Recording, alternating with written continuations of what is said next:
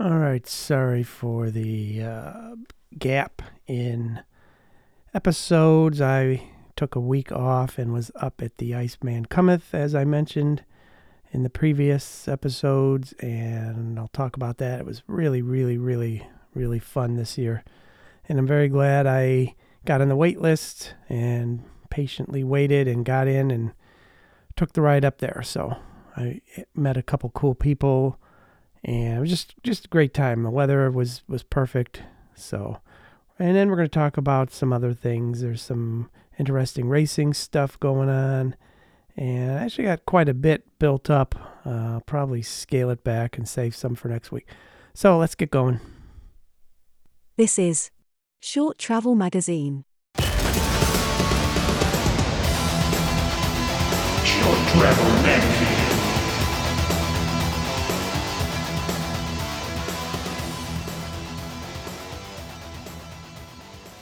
Interesting tidbits. Curated just for you. All right, uh, tidbits. Well, this could fall under racing, but I'm going to put it under tidbits. Um, the cross country eliminator. I bet many of you, if you have heard of it, you've never seen it, and it's a good chance you haven't really heard of it as a format. It's apparently only only a thing in parts of Europe. Uh, the XCE is usually what they refer to it as. So I was looking on my YouTube as I always do, and I don't know why, but that came up in my feed a live uh, eliminator race, a World Cup no less. So it's definitely a top event. And I was kind of bored, so I clicked on it and watched it, and it was actually something that caught my eye.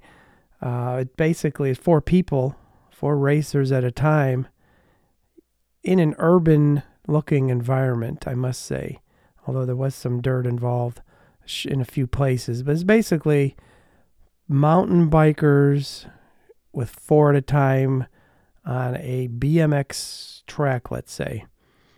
You have a start. They didn't have a ramp, they just had a flat start. And then you eliminate the top two, go on to the next round, and the next round, the top four from the last two rounds go until you get down to the final four, and then they they have the final. So for me, uh, you know, racing BMX for years back in the old days, uh, that's what you got used to. It was usually the top four. If it was an NBL race, you did a top four of each moto of eight, and then you get to the semifinals, and then the top four of that and then you get down to the last eight riders, and that'd be the finals. So nothing new there, but they were on cross country mountain bikes and looked like cross country mountain bikers. And just like BMX, the start was absolutely pretty much the main differentiator. So if you got a whole shot and you were up, I mean, it wasn't always the case. Just like in BMX, somebody could could go by you, but it was very short. I mean, the races were, I don't know, a minute or two maybe. So I don't know, but it was cool because it was fast, over quick, looked like mountain biking. Really, probably didn't need a mountain bike, but still, I can see why it isn't catching on anywhere else because it's just like a genre of a genre of a genre at this point. You got your cross country, your downhill, your enduro. I think that's probably good enough, but still, it was interesting, and I will definitely. I made a note and flagged a couple sites that I will watch again. So if you're ever bored and you just wanted to check things out, that might be kind of cool. It's one of those events where a Pidcock or a Van der Poel, those type of guys with the sprints the high speed power for short bursts, they would probably mop the floor with the current uh, racers there. Uh, just because it's such a short burst of power that they seem to have endless amounts of. Uh, so interesting. Check that out next time. One thing I will say, I didn't recognize a single name uh, in any of the men's or women's categories, so it's clearly not a case of uh, cross country people kind of double dipping. Although, if you remember, they don't say it much anymore, but I believe Anna Terpstra or one of the elite women was the world champion of that event. I'm guessing going back now five, six years. They used to say it every time they brought up her name that she was the Eliminator world champion, which is, you know, now I don't think they even bother because I don't think anybody cares. So it's been a thing for a while. Check that out. Also, under tidbits, um, the whole all the sales going on right now. You keep hearing about how bad everything is with bike shops and bike manufacturers and uh, overstocked and and there's going to be giant sales uh, on Black Friday. But this is also seems to be the time of year where I pull back from my spending. Course, you know, with the holidays and all that stuff, there's a plenty of things to spend money on. But uh, being self-employed, my income usually takes a nosedive this time of year anyway. So as usual, when all the best deals come up, uh, I'm not in the mood to buy anything. For example, uh, a lot of manufacturers seem to be doing this on their own websites. So uh, Hayes Group, uh, Manitou, Sun Ringlé, they've got the uh, Mulefüt, the version two, the new, uh, the newer versions of the fat bike wheels, six ninety nine everywhere. I mean, Otso, uh, Wolf Tooth, they're selling their versions for the same six ninety nine, um, and they got the nice one seventy seven rear spacing, which is getting kind of harder to find, uh, for four nineteen, and and that was shipped with no tax out the door 419 so 700 bucks to 419 for brand new set of wheels taped ready to go for fat bike. That is a fair decent price. Um, so if those kind of deals you know it comes out to i don't know 30 30 something percent off. I think you're going to be seeing a lot of the 30 something percent offs. Um, i did see a great deal. I think competitive cyclist had a Pivot Mach 4 SL with the XTR XT build. I believe it was the current 23 model. I'm pretty sure it was, judging by the looks of the frame. The whole bike was like 7400 and you could get it for I think it was 48, 4500. So again, 30, 40, 35% off uh, whole bike. I mean that's that would be kind of where I'd be at if I was to buy a new one. That's about as much as I want to spend. That's why I'm not going to be buying a new one anytime soon. Uh, but maybe I keep that in mind for this time next year. Uh, trying to see, trying to see if I could find a deal. So I don't know if you're going to see these mu- humongous blowouts like they keep talking about. They say it. That doesn't mean it's going to be that big of a deal. You know, 20, 30 percent. Crap's already overpriced, to be honest with you. So that it's going to take more than that to get me to spend any more money. Um, I'm thinking of taking every penny that I will have allotted next year for gear and spending it 100% on a coach. I'm going to try and find a coach to get me focused on the type of riding and training that I need to be doing to do better at these races that I'm going to do. I did eight. Looks like it'll be I'll have nine this year, which is plenty for me. I don't even get going until usually June, and uh, usually stop. Uh, I just have a couple fat bike races in November, December. So um, I skipped a couple this year that I normally do. Um, so I don't know. It's just my equipment is maxed out. It isn't going to get any better. It certainly isn't going to help me do any better and I'm thinking I'm going to invest something in a dedicated coach to at least tell me what I'm doing wrong and what I should be doing because I could be doing plenty of hours just doing the wrong thing.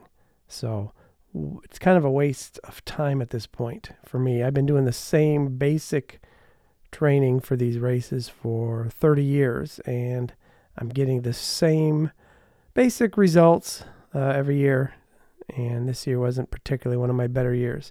So that's where we're going with that. Uh, what else? Uh, a couple other things. Let's get into some racing. There's a lot of good stuff there. Racing news and views.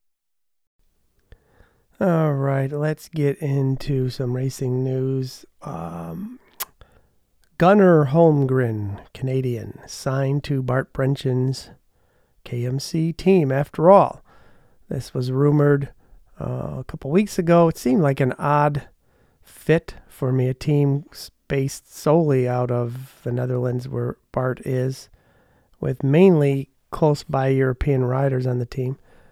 Um, but as people have noted, uh, the last World Cup in Mont Saint Anne, Bart was talking about Gunnar Holmgren kind of more than usual, if you will.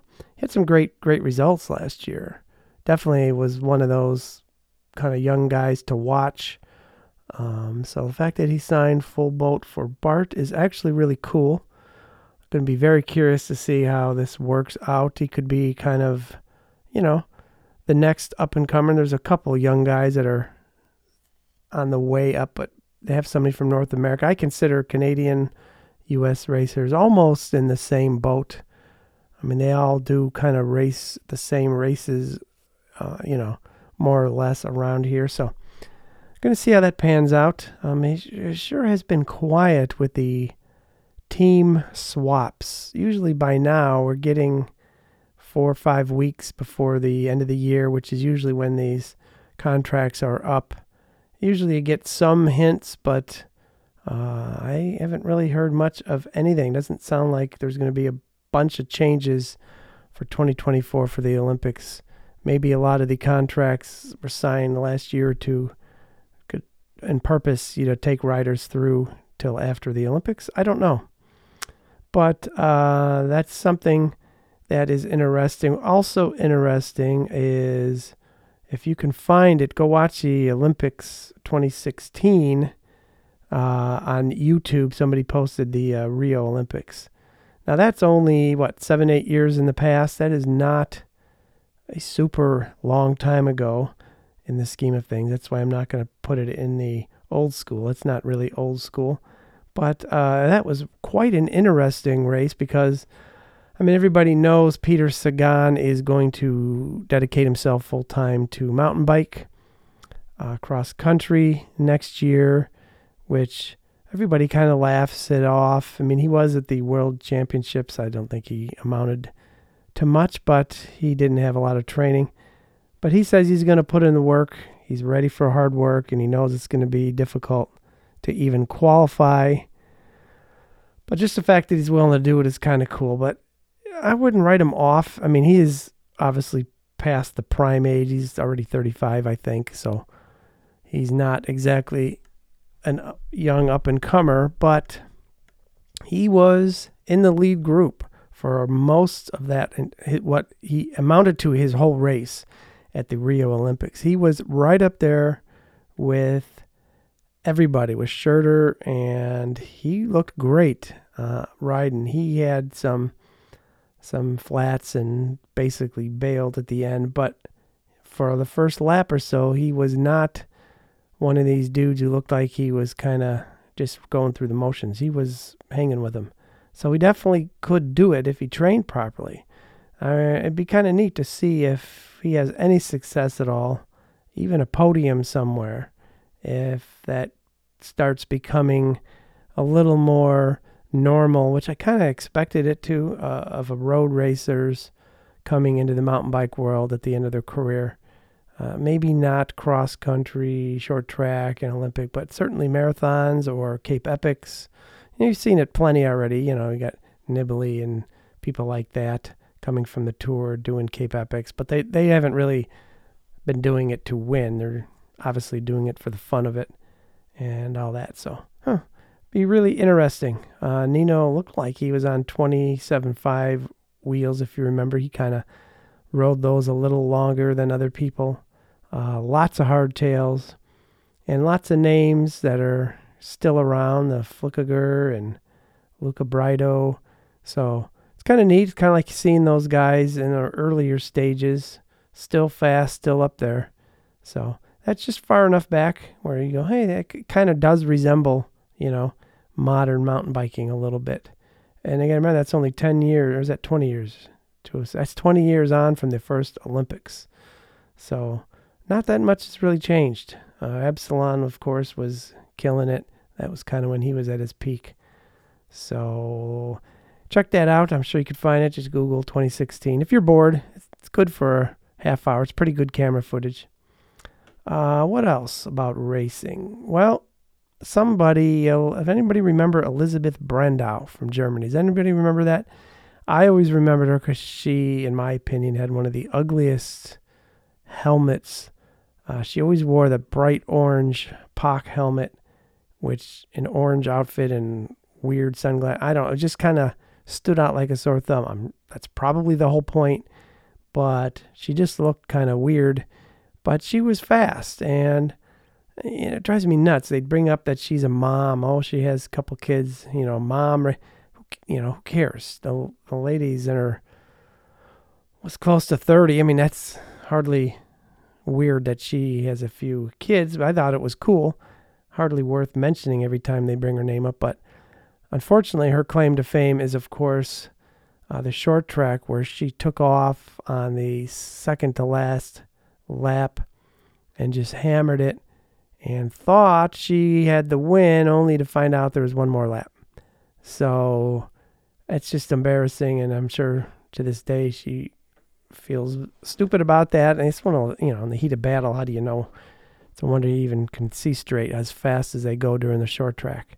But that's the last thing I remember about her. Then she disappeared and she hasn't raced at all last year or this year. And so I just kind of Googled her, thinking, I wonder, wonder why she quit so abruptly. No mention of a retirement. You know, they kind of mention that when a rider's says, you know, hey, this is it for me. So it turns out she uh, had another child. I think it said she has three, and is just now, like in the last few months, kind of mounting a comeback. She's on a local German team, and she raced this summer, and she's doing cyclocross right now. She's actually winning some local races, and so I guess it's kind of funny that just the timing that as soon as I look her up, she actually is on the way back. Be kind of cool to see her make a couple World Cups. I don't know if she's going to try and be World Cup competitive. She had a couple podiums uh, at World Cups too, I think, and she also was the German champion several times. She was a European champion, gold, I think, silver or gold. So she had some speed and probably not exactly these giant sponsors. She's probably kind of working on her own mainly. So welcome back. If she makes it, that'd be kind of cool. I'll be following her. And what else? Let's let's move on. I, I want to talk about the Iceman a little bit. Even for people who don't go or have no intention of going, it was still interesting. Let's do that. Late to the party. Reviews of stuff. Long after everyone else has already had it. All right, I'm putting this one in late to the party because it is late. It's been a, what a week, over a week. Uh, I meant to kind of get some stuff out last week, just never did. So let's talk about the Iceman for a second. 30 something years, 33 years, I think they've been doing this. Um, 5,000 ish riders, point to point from one city to another, around 30 miles, start to finish. Um, they send people off in waves of around 100, and they start at like 8 something in the morning, and, and then the pros go off. I believe the last roughly around 2 ish, although I got some I never really confirmed when that was. Some people said it was one ish. Some people said it was three fifteen. I wanted to watch the start. Um, so you basically have two options. You can park your car at the finish line, take a shuttle bus to the start, and then when you finish, you're right there with your stuff. Or do it the other way around. You drive to the start and then take a shuttle bus back. Well, last time I've only done this once, about eight years ago. I parked at the end. Actually, I had my wife drop us, wife and kids drop me off at the start. I took a shuttle bus to this. I mean, I'm sorry, at the end, at the finish line, took a shuttle bus to the start. Uh, you bring a duffel bag if you need some stuff, and you put a tag on it, and they'll they'll send it back to the uh, finish line for you to pick up when you're done. That's how I did it. Problem was, it was pouring rain. I had nowhere to stand. I stood out in the rain. The tent was full of people. My bike was laying out in the rain, and it was a horrible experience, I'll be quite honest with you. Vowed never to do it again. This year, the weather was perfect, so I had to make a decision. I was all by myself this year. My family bailed on the trip, So I had to figure out, okay, do I do it again that way? Do I get up early and get to the finish line and take a shot? So I decided to drive to the start and then take a shuttle back when I was done. Main reason being I could sleep a little later. I could eat breakfast three hours early at the resort, the headquarters of the race, and drive over there an hour or so ahead of time. Perfect time, take a little warm up, right? All that stuff. Well, if I did it again, and I might, I would probably go back to the way I did it last year. I won't go into horrible details about the traffic jam trying to get to the uh, start line. That was a train wreck, if ever there was one, in my opinion. So I got there, made it okay. I didn't have any time to warm up or anything, but I figured after 30 miles, I'll warm up as we go. So um, I threw my GoPro on. I got some pretty good footage. Um, but to me, that's the race. Nobody really cares about my race. I get that. I don't know. I I finished within my predetermined half hour window that I set for myself. And I could have probably done a little better had I known a couple things that I know now.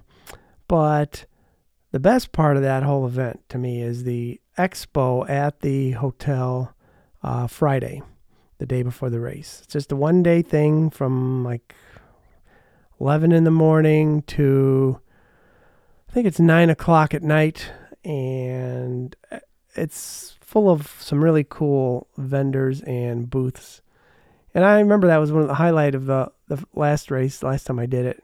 But I had my wife and kids with me, and I we were tired. We had a long drive, so I didn't really get uh, too much exploring done that time. But this time, since I was by myself, I'd gotten there mm, three o'clock in the afternoon. I got in my room and then headed down with my GoPro and got to go through that uh, expo with a very fine tooth comb. And I really had some fun talking to people from my favorite companies. Trek was there, kind of, you know, they had a, a bike. Um, what I ended up doing was videoing almost everything with my GoPro. And I'm glad I did because I can't remember a lot of the conversations I had. But there's some very interesting things came up. I did end up they had to meet the pros where you they had a schedule of and the pros had to agree to this. They didn't have to do it. And this is the first year, so nobody really knew. So two pros that I really kind of wanted to talk to were part of this thing. Uh, they'd be there for an hour in pairs, and it was Riley Amos from Trek, right?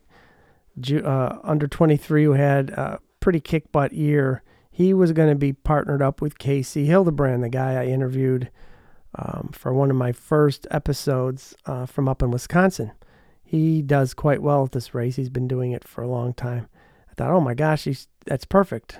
I'd love to say hi to Casey in person and see what I could uh, do to talk to Riley. Well, I had a great interview. I ended up, uh, Riley was extremely nice and gracious. I could see why Trek or any large company would want to have him on their team. Aside from his obviously speed and skills, he just seemed like a really nice, normal young dude who loves bike racing. And I had a good 15, almost 15 minute talk with him. Got to ask him all kinds of weird little questions that I've always been wondering.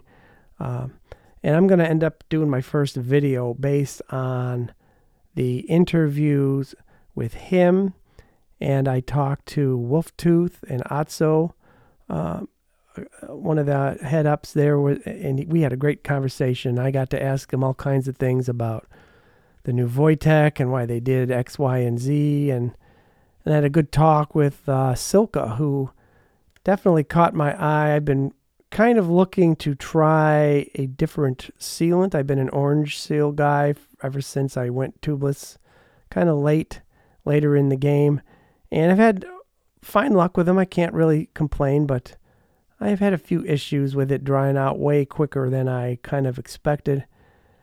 And Silca has been catching uh, a lot of uh, good publicity with their sealant and their ability to refresh it with a separate bottle of refreshing fluid. And they claiming a year up to a year and a half with one application if you refresh it properly. So that to me caught my eye, and I got to talk to them a while. Actually, came home with some of that stuff. And who else was there? Um, now, not exactly a cross country uh, name, Alexey Vermeulen, who has actually won this race now two years in a row. Uh, he's more in the lifetime, more of a gravel, although he's been doing plenty of mountain bike stuff too over the years. But he's, you know, he's not exactly, he's not a World Cup cross country racer. Um, but he's walking around and saw him quite a bit. And it was just a cool experience to kind of mingle. There's so many people there and so many cool booths. And a lot of the booths had stuff really cheap or, or pretty good discount. And I don't know, it was a great time. The expo was a highlight in my opinion, is even better than the actual race because it was compacted into one day and you could do it in a few hours. It wasn't ridiculously huge. I don't know. It was a great time. So I'm going to make a video. I got lots of good stuff that I think anybody might enjoy. And I will just say it's one of those events. It's a little longer than I'm used to, but it's not rough. And then there's no, there was a lot of single track this year. I've been told more than normal. I thought it was a perfect amount. Um, and anybody, even if you're more of a gravel person, in fact, I saw a few gravel bikes out there. It's still kind of best on a mountain bike, I think. But it was mainly, you know, there were some bottlenecks of single track where you get behind people who are kind of going slow to make sure it's, you know, they're safe. And that's fine. That's cool. You just have to accept, you know, not that I'm speed racer, but even I was crawling about half the speed I, I could have been. Once you get around those little issues, it is a fantastic course because it's wide and there's some incredibly fast downhills and some really nice large uphills, which I did not walk on a single one, by the way. Uh, eight years ago, I walked up most of them. It was muddy and horrible, and I was out of shape.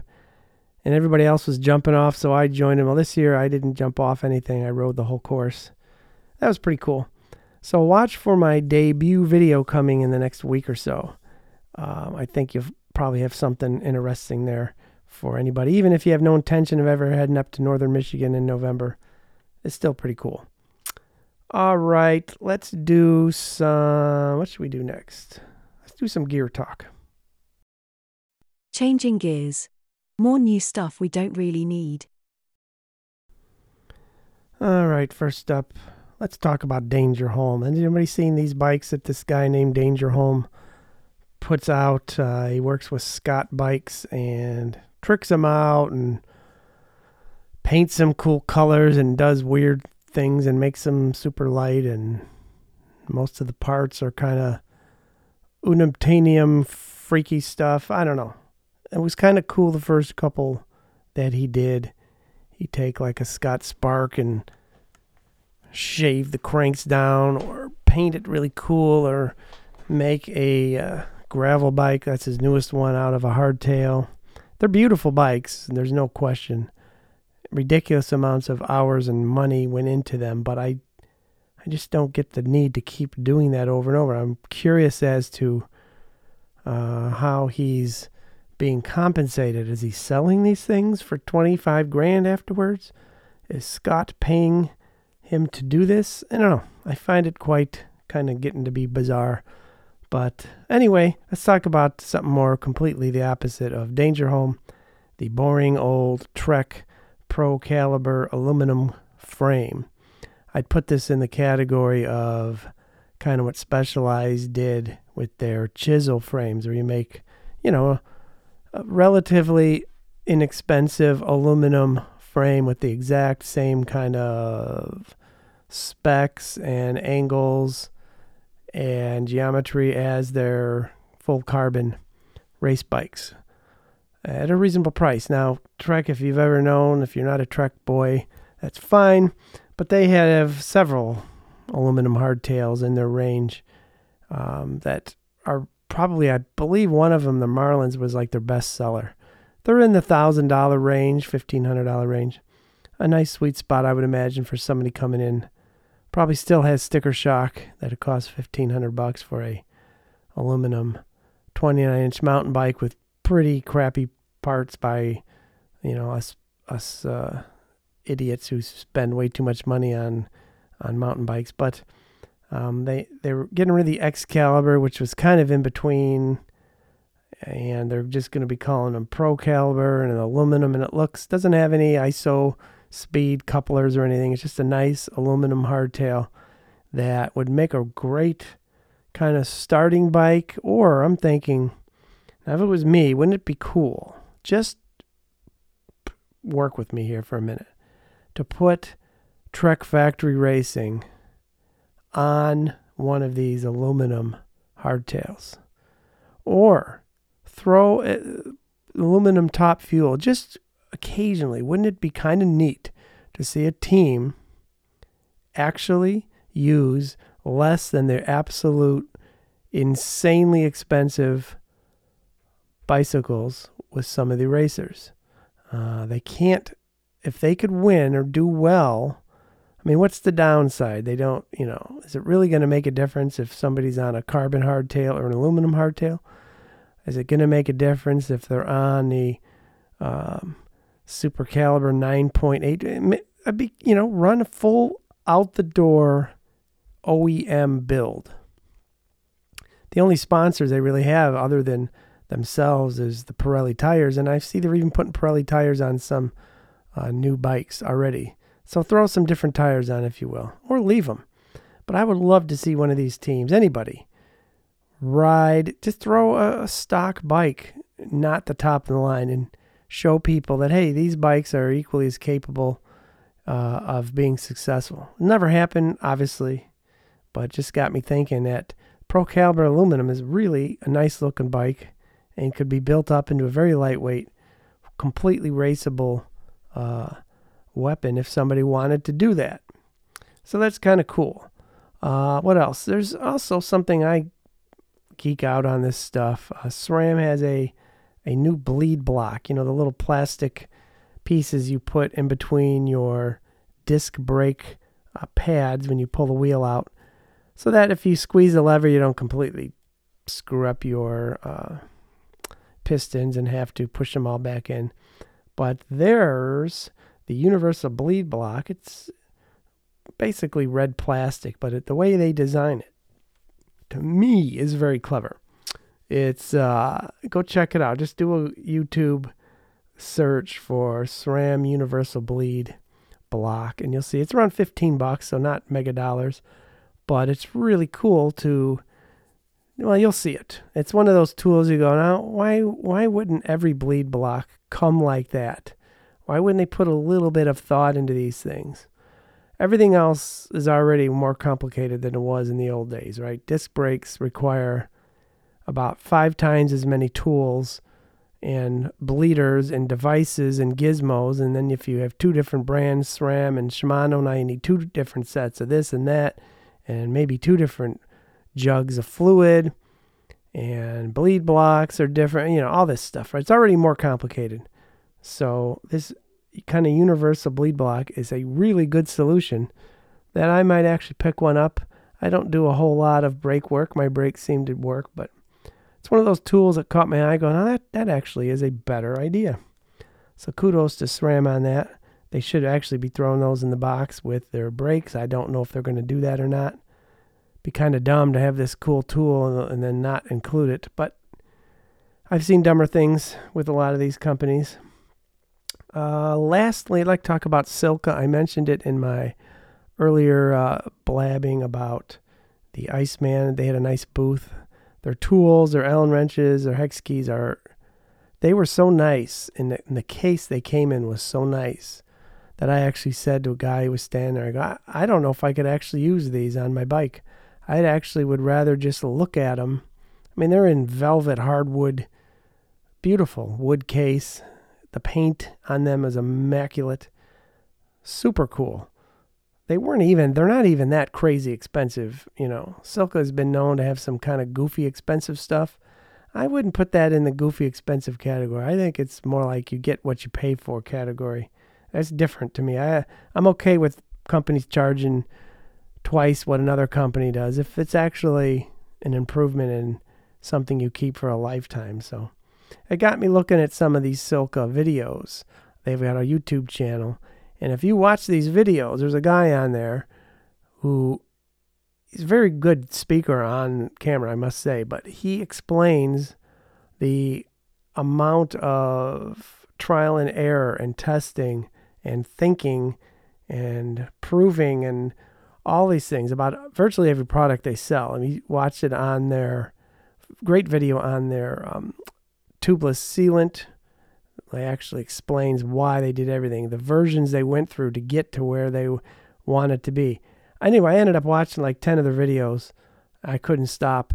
Uh, and it's kind of now brought them uh, to the forefront as one of my kind of cool favorite companies that I'm going to be trying other things from. And they're based right out of Indianapolis, Indiana, the next state over. So another cool Midwest company. Silca with their logo and their name always sounded very um, kind of European to me.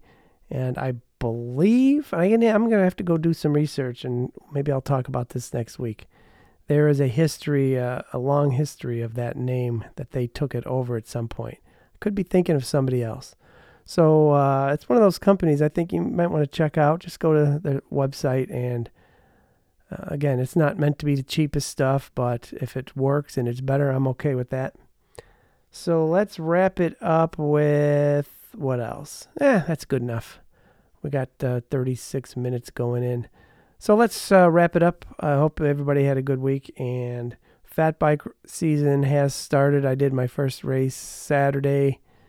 Uh, did not go well. Let's just say it was not one of my more uh, successful races.